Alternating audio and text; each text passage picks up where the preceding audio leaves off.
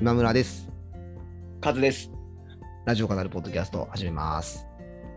はい、よろしくお願いします。はい、お願いします。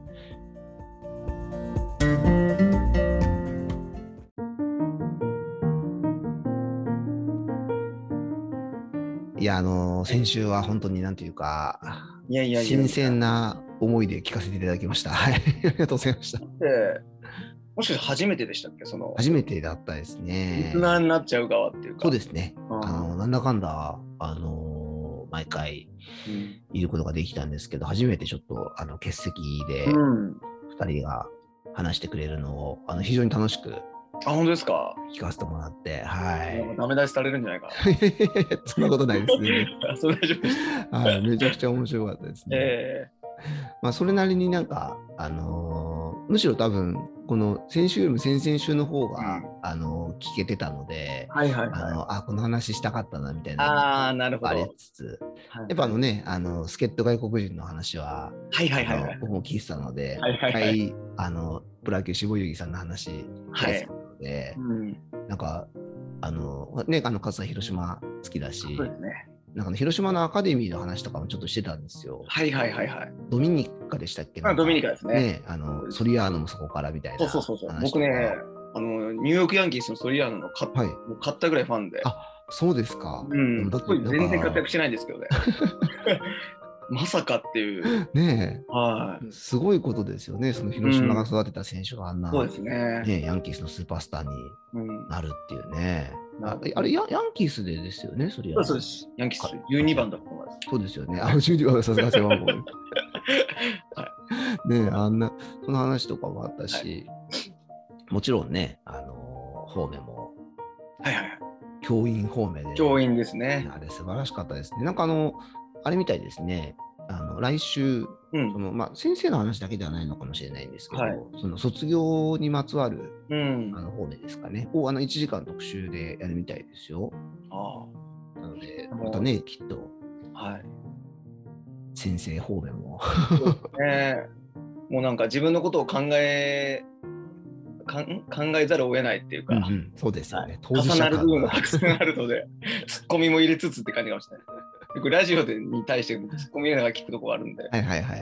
あるあるとか言いながら。まさにね、あるあるっていうことがたくさんある話ですよね、きっと。なんで本当はね、今日3人で行かせていただいたんですけど、今日はすみません、2人でお届けできればと思っております。はい、よろしくお願いします。お願いします。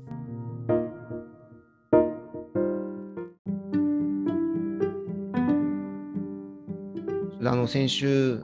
伊集院光とラジオが最終回でということで、まあいろいろね、もちろんご意見あるところだと思うので、悲しんでる人がね、多いところではもちろんあるんですけど、まあとはいえ、そのやっぱり新しく始まった番組は、すごくウェルカムしたいなという気持ちがあってですね、まあこのご時世ね、ラジオ新しい番組を始めようということもそうですし、スポンサーさんもね、ありがたい話だなと思うんで、ちょっと積極的に応援していきたいなという気持ちがありまして、後番組、パンサー向井さんのですね、フラットという番組が28日の月曜日から始まって、で、曜日別パートナーが、これまでと同じような形でいるんですけど、月曜日が滝沢カレンさんだったんですよ。で、僕そんなに正直存じ上げなかったんですけど、ここ最近なんかちょっとバラエティーとかでよく見る、ことが増えて、いや、めちゃくちゃ面白いな、この人と。もう赤さんも結構ご覧になります？僕、そうですね、発想が違う方だなって。すごいですよね。自分とも、こういう考え方、見方かな、見方されるんだな。すごいですよね。レシピの実況みたいなのを、するやつとか、多分ね、あまりあれかもしれないですけど、YouTube とかで、出てくると思うんですけど、めちゃくちゃ面白いですよね。面白い方ですね。本当、腹抱える。調理本とかでもね、さじ加減が全部、大さじとか小さじとかじゃなくて、キリンのまつげぐらいとか、そういういや知らないしとか思いながら突っ込んじゃうんですけどどのぐらい長さかめちゃくちゃ面白いですよねそうで滝沢カレンさんが月曜日だっていうことで、はい、ちょっとこれ月曜日は何かが起こるなと思ってですね、あ、なるほど、聞きたいなと思って、はい、聞いたんですけど、まずそのコーナー、うん、もう毎週やりますっていうコーナーの紹介があったんですけど、うん、それは多分あれかな、事前に何かで見せたのかもしれないんですけど、うん、相談室っていうコーナーがありますと。でこれは、うん、誰かの相談に今乗ってるんですと、うん、あの人の相談を聞くっていう、いやめちゃくちゃいい企画ですよね。なんすかその構成作家さん誰だろうとか、いや本当僕もすごい面白い考えた人素晴らしいなと思って、面白いですね、まあね、すっごくラジオ的だし、うんうん、なんていうか今までなかったのが不思議なぐらいの本当すごい、ね、素晴らしいですよ、ね、面白い、それだけ聞いただけでもそうそうしかもその滝沢カレンさんが乗るっていう、うん、キャスティングも含めて本当に素晴らしいなと思ってそれもあってちょっと月曜日聞いてみて、はいはい、うん、そしたらまず、まあ、最初始まって、うん、ちょっと緊張、はいはい、あんま寝れなかったみたいな、うんうん、何回も目覚めちゃいましたみたいな話からこう入ってたんですけど、うん、インスタで、うん、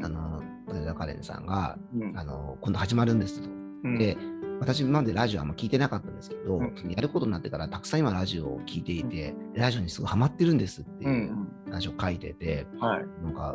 嬉しいですねみたいな、うん、向井さんはもともといくつかラジオやってますもんね、はい、そうなのでそういうちゃんとこうやる気というかその見せて、しかもそれでハマられたっていうのですごい嬉しいんですけど、基本的にリスナーさんとか言うじゃないですかみたいな、うんうん、武田さんのリスナーさんのことラジオ劇って呼んでますよねみたいなラジオ劇の皆さんも確か見たら書いてあって、うん、妖怪じゃねえんだからっつってでそのラジオ劇がすごいやっぱハマって、うん、もうやっぱねリスナーさんも、うん、すぐに、うん、ラジオ劇ネームみたいな感じで、うん送ってくるっていう展開が始まって、なんか深夜番組っぽいですねいいですよねそういやラジオ劇ってめちゃくちゃいいなと思って、うん、だからもう多分番組内では、うん、なんか向井さんもちょっと言ってたんですけど、うん、その番組内リスナーね、まあ、要はリトルトゥースみたいな、はいはいはいはい、オードリーでは、うん、ね、リトルトゥースですけど、うん、ようなこう言い方あるから、うん、そういうのもいいですよねみたいな話もしてたんですけど、うん、多分もうねラジオ劇に、うん、決まりそうですか？決まりそうですね、やっとは。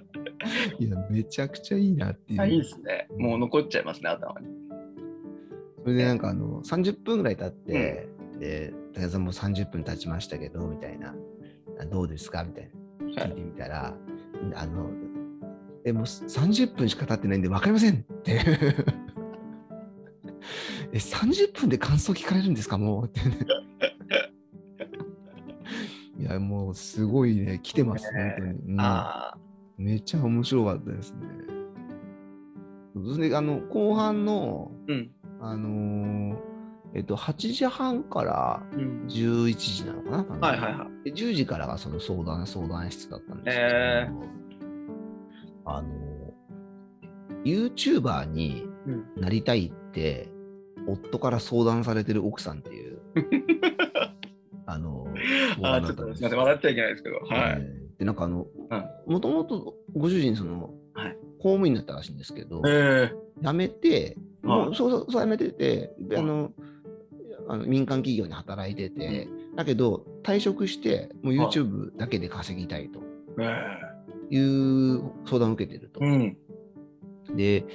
ただあまりなんかゲームめちゃうまいみたいな感じじゃなくて、はい、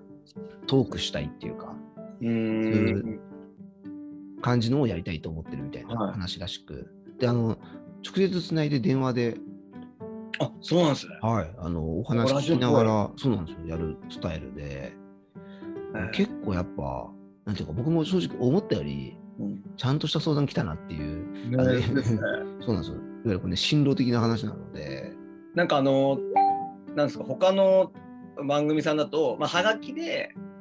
来て、はがきとかメールで来て、それに対してこうなんか妄想を膨らまして突っ込んだり、うん、なんか別の話に持ってったりとかってありますけど、ガチですね。そう、ガチだったんですよ。結構ね、ちゃんとなんかそうポジティブに返してて、うん、なんか夢を持ったことってそれ自体がすごいから、はい、あんまり否定しないであげて、まずは3年本気で頑張ってみようっていう、うんうん、最終的になんか何かが変わるは3年って日本中で言われてるって、なんかよくわからないなんかの、はいはいはいそうだから少し、まあ、奥様もその3年はちょっと厳しいですけど、うんうんうん、まあ、少しちょっとなんかある程度長い目で、うん、見てみようと思うみたいな、うん、感じの何になって終わったんですけどね。そう僕本当に失礼な感じで最初その相談内容を聞いた時にポロッと笑っちゃったんですけど、理由が、まあ、日展とかだと、はい、本当さなんかこれをなんか超笑い話にする感じがあるので、はいはいはいはい、そっちのイメージになったんですけど、そういうことですね。そうだから余計面白そうですね。ちょっとね、また次回どういう相談が来るのか、うん、すごいな楽しみだなっていう感じなんですけどね。いや結構でもね、すっごい真面目に考えてくれて武田さんも、なんかしかもなんていうか事前に聞いてない感がちゃんとすごい伝わってきて、本当ライブ、うん、多分 その場で本当に言われてんだろうなっていう、ぜひ今後もねフラット応援して、自分のなんか悩みを解決につながるような感じしますね。武田さん そのさっき見方がそうですね、すごくポジティブなので、うんうん、なんていうか否定するような相談返しをしてこないんだろうなっていう感じがすごくあって、はい、皆さんこう安心して相談の相談ができるんじゃないかという感じですね。いや本当に番組自体もちょっと他の曜日もねぜひ聞いてみたいなと思ってるんですけど、うん、面白そうなので新番組としてね応援していきたいなと思っております。はい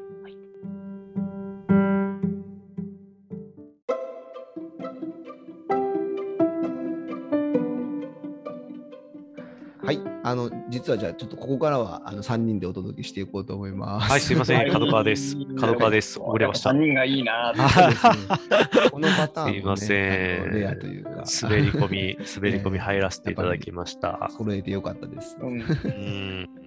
そうです。ちょっとねアトロクの話もしたいなと思っていて、うん、日比さんがね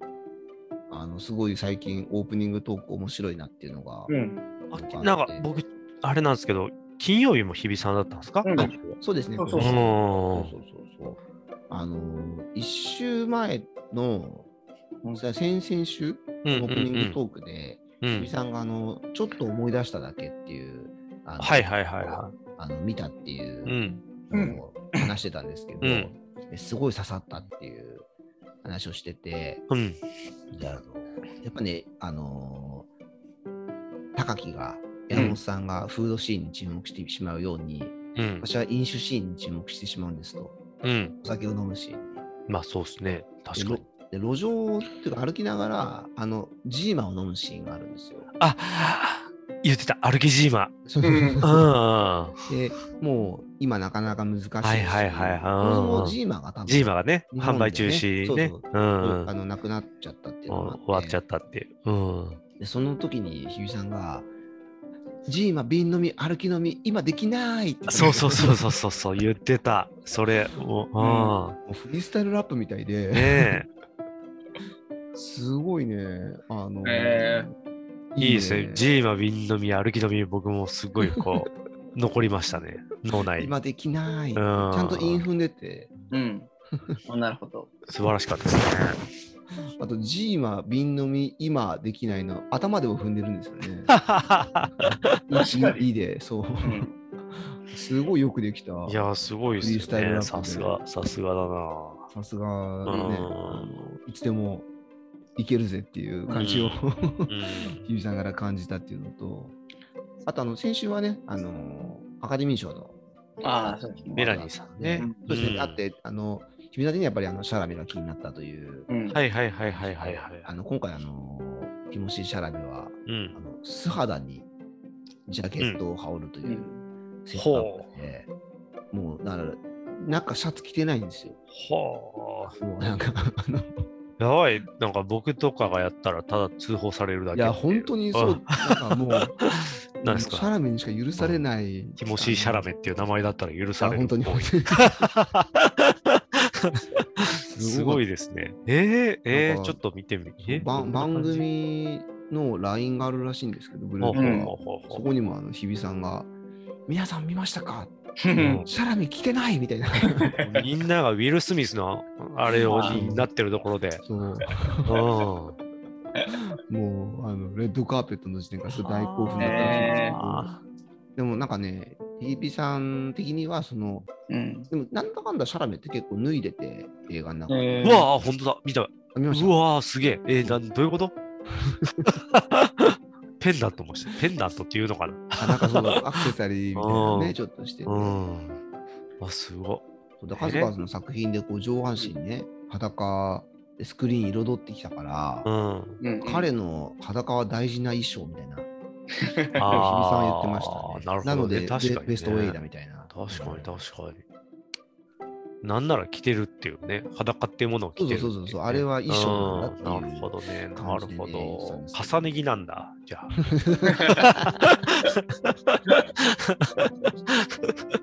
あ。むしろね、すごいなんか、言いくるめられてる感じがすごい。なるほど、いやすごいね。横から見ると斜めになってるシルエットなんですよ。斜めより、前の方が長くて、背中の方が短いジャケットなんですよね。そういうこと？だから背中はね、ほぼ常時見えてる感じなんですよ。あ、完全じゃないですけど、ちょっと見えてるっていうか、後ろからのあれではないですね、今、僕のグーグリ能力では。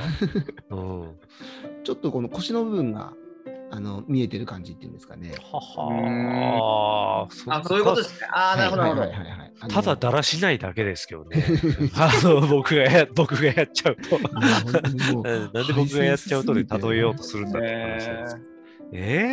すごいな。さすがですよね。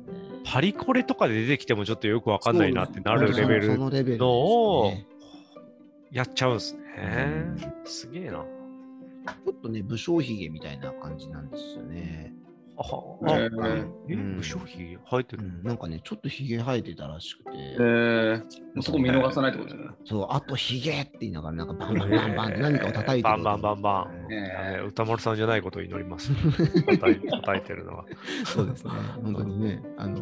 それはそれでまたね、問題になっちゃうからね。本当ですね。なんかポラロイドを、なんか、こうレッドカーペットでこうマットにしてるんですか。で構えてる人がいて、でそこに来て一瞬こうパッて撮ってくれたらしいんですけど、ポラロイドなのでこう連写できないじゃないですか。はいはい。その本当に一瞬だけで、この表情になれるのがすごいみたいな。なるほど。なんかこうなんていうんですか。こう手をこう横にしてこういう感じで、ちょっとねすみません音声だけが伝わらないんですけど、撮った写真なんですけど、安入な感じ。そう安入な感じで。瞬間に作るってことですね。そう。全日々が揺れたって言ってましたね。いやーやべえ、全日々。すごいですね。その衣装はね、小川さんはね、コロッケさんの衣装みたいだねって言ったらしいんですけど。はあ、確かに。コロッケさん着てそう。台無しにします。あれですね。コロッケさん。ちょっとね、別にコロッケさんも素敵な方ですけれども。面白い。いいですね。素晴らしく台無しにする補助線を引きますね。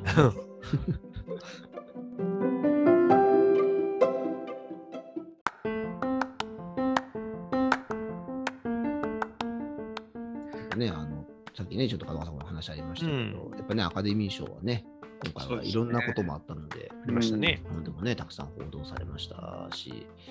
僕の中でもね、なんかちょっとこう、ちょっとしんどかったですね。楽しかったねっていう感じで、ちょっとじゃなくて、なんかね、いろいろと。僕も今年は、毎年お休みを取って、メラニーさんと同じような感じで、リアルタイムで見てるんですけど、今年はたまたまちょっと休めなくて、リアルタイムで見れなくて、このタイミングで仮に日本の作品がパラサイトみたいなことになると、ちょっと なぜこの年にって少しなっちゃったなと思うと、まあ、悔やみきれないけど、そうですね、そういう意味では、まあ、また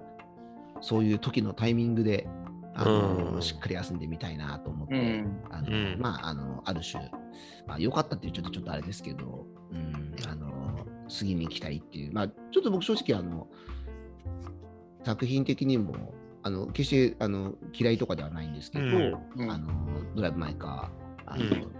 撮るんであればまだもう少しこう自分が思い入れのあるもっと他のも好きなので推したい、そうですね、推し作品、はい、時にまたね、そういう風になってくれたらより嬉しいなと思いましたけど、結局録画では後から見たんですけど、西島秀俊さんが、はいはい、ものすごく嬉しそうに、ずっとニコニコしてて、なんかああいうのは見ててすごく、なんかほっこりしたというか、よかったねっていう。そうなんだ、秀俊、西島さん言ってたんだ。あ、そうですね。役者陣はね、主役級の岡田将生君も言ってましたし、三浦透子さんはねちょっといけなかったらしいんですけど、本当にね、なんかゴッドファーザーの、50周年かなのメモリアルがあって、コッポラとデ・ニーロとアルパチーノが出てきたところがあったんですけど、あの時とかもう本当にニッコニコで、すっごい嬉しそうで、なんか本当に映画好きなんだなっていうのが、伝わってくる感じでね、なるほど、よかったねって本当すごく思いました。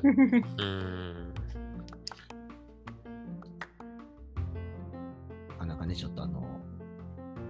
なんとも言えないところもあるので、触れにくい、そうですよね。まあそうですね。まあもうね、日曜日このタイミングではいいんじゃないですか。まあそうですね。いろんな人がいろんな触れ方をしてくださってるので、そうですね。もうね、ちょっとね、悲しい、しんどかったな、悲しかったなっていうのはあります。はい。いろいろとね。昨日作品賞を取ったコーダも見てきたんですけど、いい作品なので、多くの方にね、見てほしいなと思いました。はい。コーダね、見たいなぁ。確かに。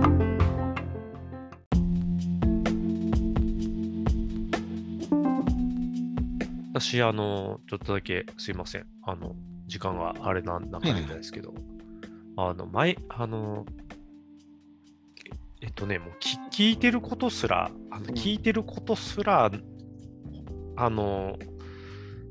意識 してなかったような番組ってあるじゃないですか。僕NHK の毎朝っていう、番組、あ、違うな。三宅、かな。なんかね、NHK のね、7時台の朝の番組。ラジオ。ね。毎朝かな。要はいつもね、うちリビングにスマートスピーカーを置いてて、でみんなで朝ごはん家族で食べてる時にOK グーグルと、あ、やべえ、こう言ったら今反応しちゃうんですけど、NHK ラジオかけてと。いう話で、言ってですね、いつも流れるのがこの番組で、15分ぐらいの番組ですか？いや違うかな、なんかもしかしたら30分かな、7時20分から7時55分。ああ、それだ。前だですかね。あ、でももっと長いのか。なんかね、番組名すらね、毎朝ラジオかな。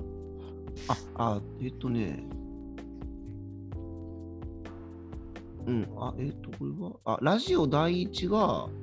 前5時、FM が午前7時って書いてあります、ね。なるほど。FM の方どっちかな、多分そうなのかな。三宅民夫さんっていう人が。三宅民夫の毎朝ってありますか？あ、ですね。じゃあそれですね。三宅民夫さんがね、ずっとやられてたんですよ。で、もう、本当になんか、聞くともなしに聞いてるっていう、なんか日常の音だったんですけど、それがなんかね、1日だから一昨日ですね、に最終回でわけじゃなかったんですけど、三宅さんがこう卒業されるというか。ああ、そうなんだ、ね、うん、僕今見てるやつはそうか、卒業後のやつだ。であって、ああそっかってなんかねなんかこれを僕は聞いてたんだっていうことをその瞬間にも自覚するし、この声じゃなくなっちゃうのかっていうのが急にね、なんかなってね、落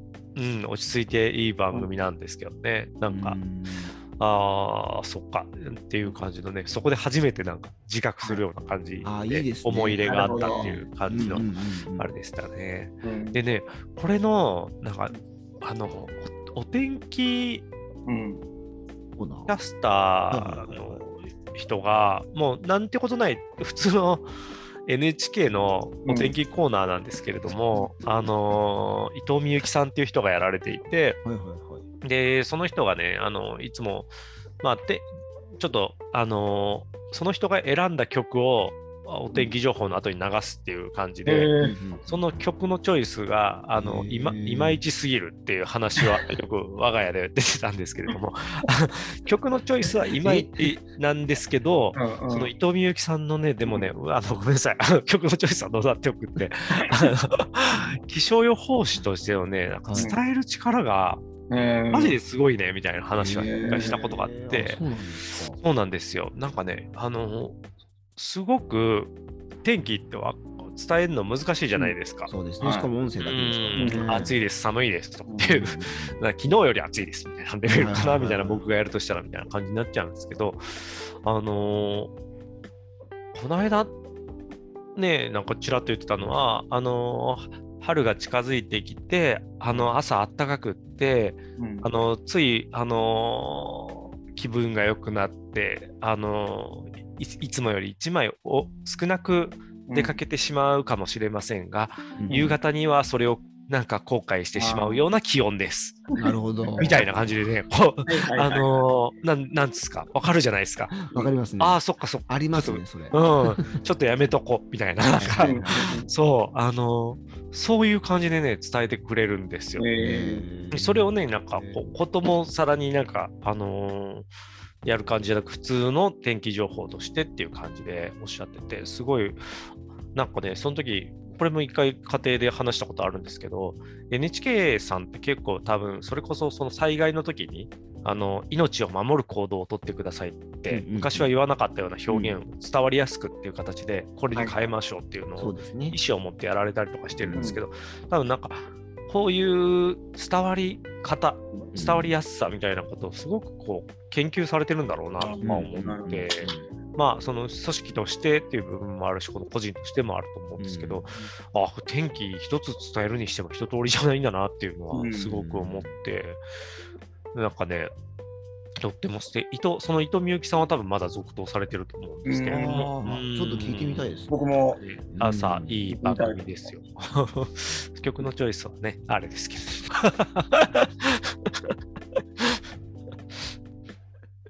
なるほど。いや、もうちょっとでもその曲のセレクトもちょっと聞いてみたいですね。そうなんかね、僕よく分かってないんですけど、曲のセレクトがどうとかはうちのね妻がよく妻のせいにしだすっていうここはねいまいちなんだよねって言っておりますが、はい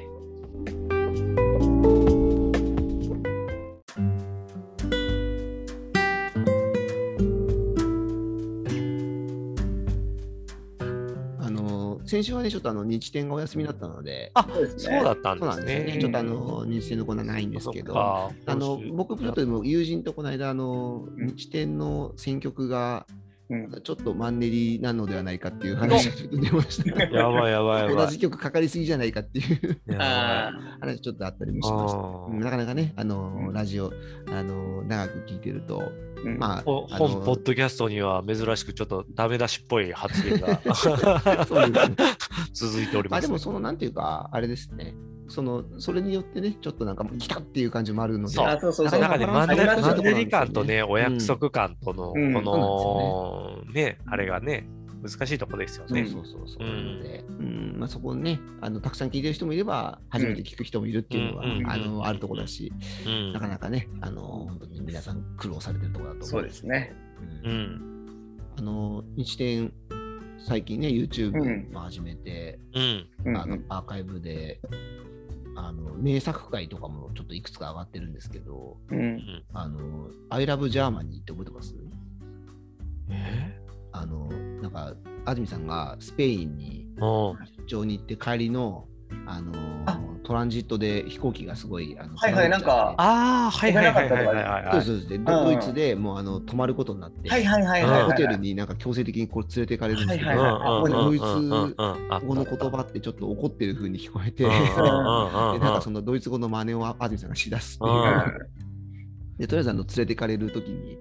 うん、すごい飛ばすのが怖くて、うん、なんかもうアイラブジャーマニーみたいな言って起きましたみたいな話だったんですけど、いやすごい僕もすごい好きな回で、うんうんうん、なんかね海外ってこういうトラブルあるよなみたいなって本当におもろかったですね、ね、真似がドイツ語っぽいしゃべり転校されてる感じのそうそうすごいよ。ああいうのもね、アーカイブでまたこう聞きやすくしてくれて、そうなんです、うん。結構上がってるんですか？結構上がってますね。ああ、多分1週に1個ずつぐらい上げてんじゃないかな。1個先週の放送を上げつつ、うん、昔のを1個上げるぐらいな感じのペースで上げてる印象があるので、それ番組まるっとなのかなんかちょっとその部分ですね、はい、なのでこれまでクラウドで上がってたぐらいの長さかなと思いますね、うん、なので長くて30分、まあ、はい、20分ぐらいのもあればみたいな感じですかね。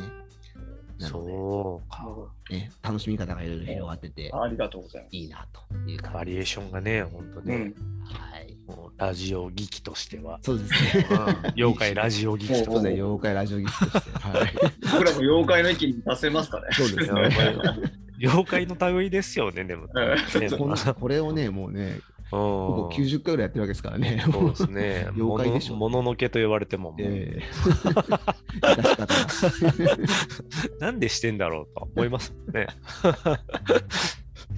まあでもそれを聞いてねくださってリアクションまでくださる、ね、いやうちの埴輪さんはもっと